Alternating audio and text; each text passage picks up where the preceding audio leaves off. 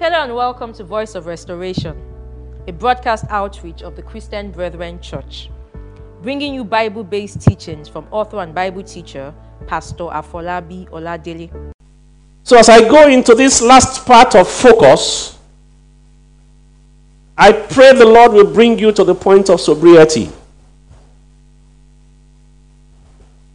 Bringing you to the point of what? Because many of us are no longer sober. We don't even understand what it's all about. And we are failing in something that touched my heart throughout the week that I shared also this morning in the Sunday school. Be worried that we don't reverse the mandate of God. The mandate that we are given is to take people from the powers of darkness and bring them to the power of God. From darkness to light. But Christendom today, and I worry that even amongst us, we are beginning to take people from the kingdom of God back to the kingdom of darkness. Watch yourself.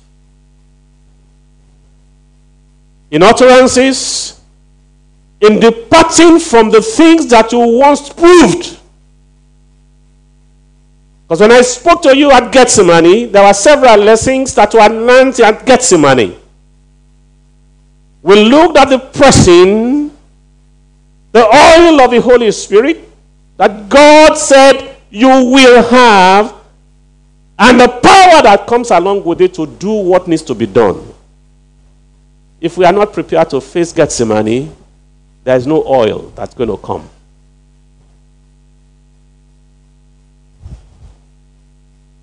I pointed out to you a clear separation that is also going on.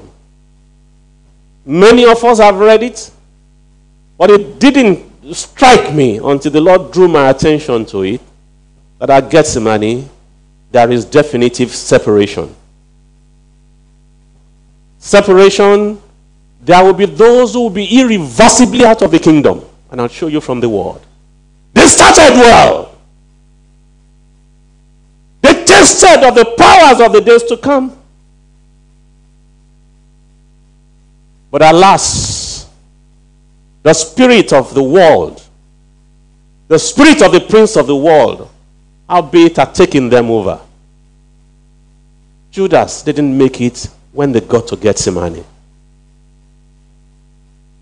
And those who were the closest to the Lord, to whom he opened his heart, who saw his agony and his struggles, they also were asleep.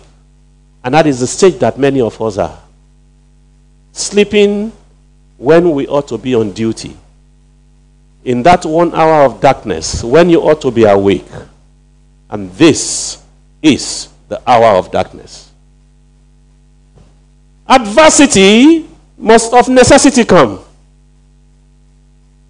Because if anything came out of that text that we looked at in Matthew 26, and we're not going to read it because I expect that over these three periods that we have, you, have taken that scripture and digested it. Because at the height of adversity, when you compare that with other things that have been spoken, if you would give me James, um, James chapter 1, uh, 2 to 4 in the Passion Translation. My fellow believers. Yes, my fellow believers. When it seems as though you are facing nothing but difficulties. Oh, when it seems that you are facing nothing but difficulties. See it as an invaluable opportunity to experience the greatest joy that you can. Just stop it there. I want you to digest that statement. I want you to look at that statement, read it to yourself. What contradiction?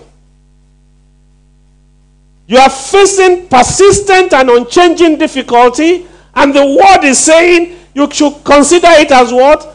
An opportunity of your greatest joy. Does that make sense? Oh, talk to me, people. You can look at it, doesn't make sense. But it is a choice that you have to make.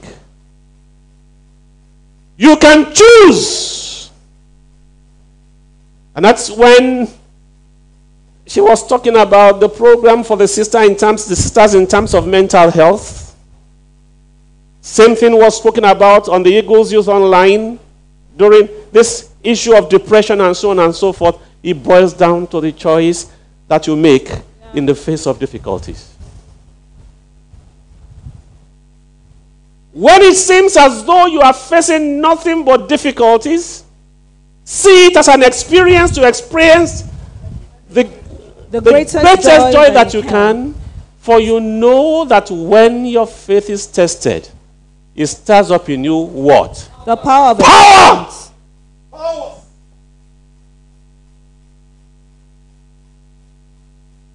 Stirs up in you power.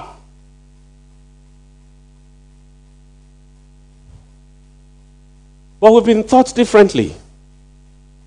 Me, I no go suffer. I no go beg for bread. That song is from the pit.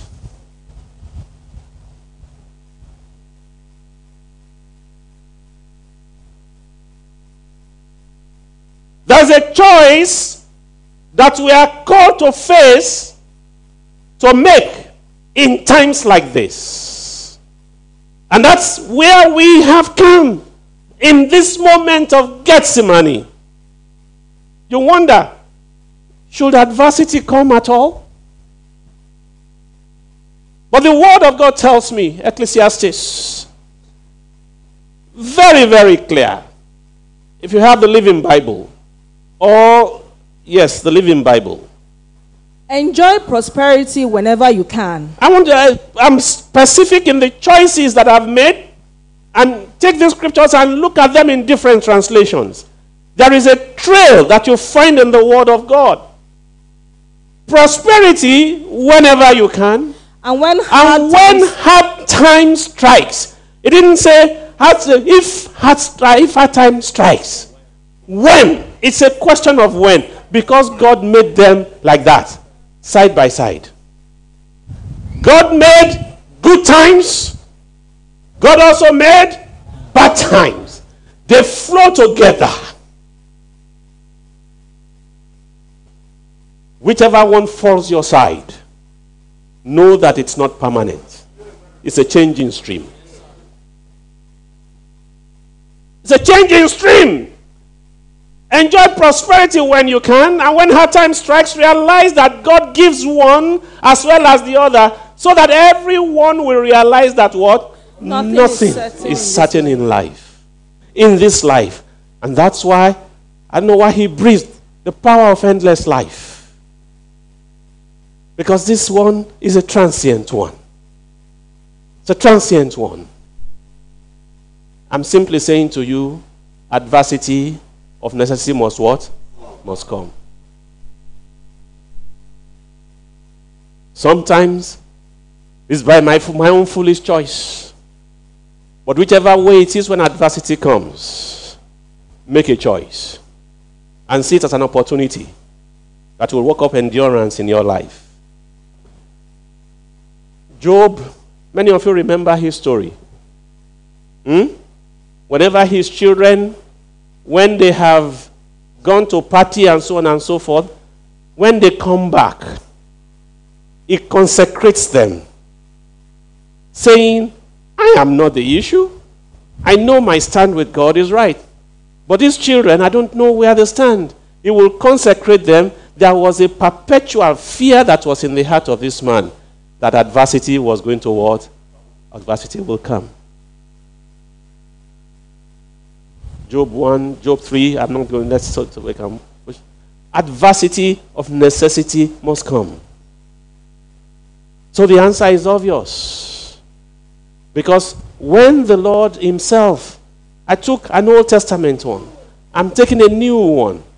Jesus in John chapter 12, after he had spoken to his disciples, I think in verse 37, he then said something. Yes, thank you. The hour is come, Said, My, said, the, okay, go on. and Jesus answered them, saying. The hour is come, that the Son of Man should be glorified. Hmm. Verily, verily, I say unto you, except a corn of wheat fall into I the want ground. you to take that verse 23 on one hand And then just go to verse 31, the last, the last in that verse.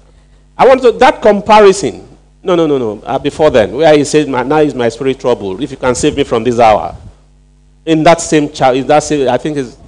Verse 27. So, take verse 23 on one hand. There is glory. Right? Say what verse 23 said. The, The hour, hour is come. come that the Son of Man should be glorified. So there is an hour of glory that he knows is coming. He said the hour is come that the Son of Man should be glorified. And then in that verse 27, Now it is my says, soul troubled. Now is my soul troubled. Save me from what? This hour.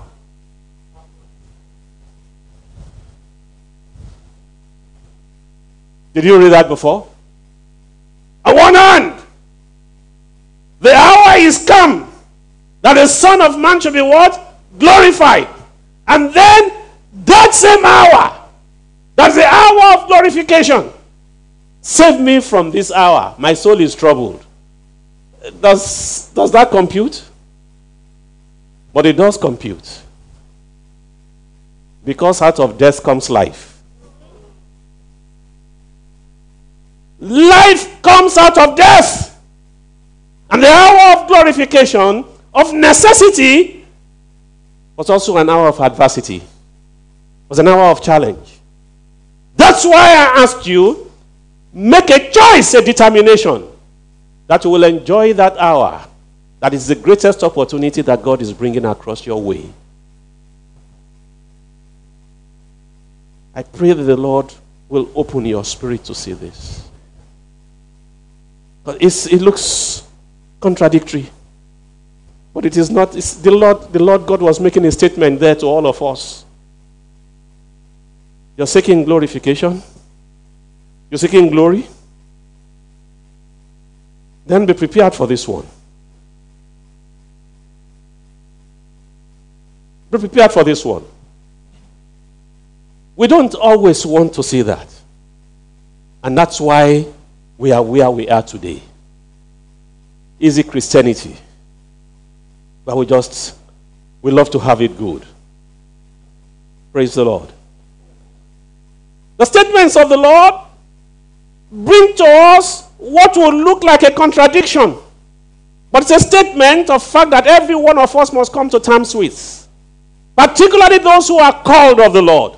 Those who know that the Spirit of the Lord is indeed upon them. That I can't expect anything different from what happened to my master. So the answer to me seems obvious, but I want to say something also to you. The realization that foreknowledge of events does not necessarily make you prepared.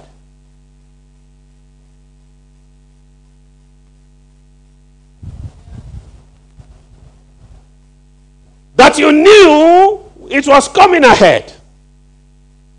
The day when it comes doesn't mean that you are prepared.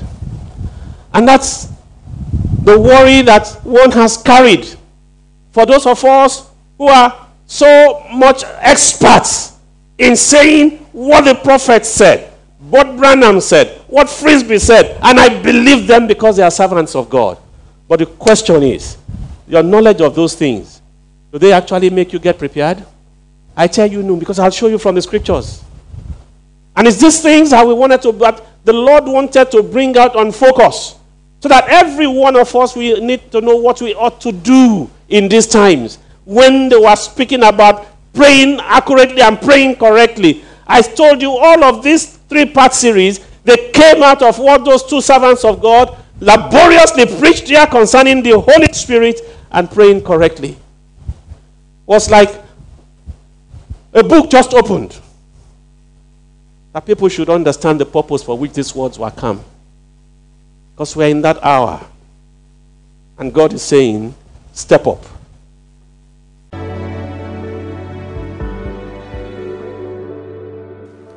Thanks for listening. Join us again on Wednesday for the concluding part of today's sermon.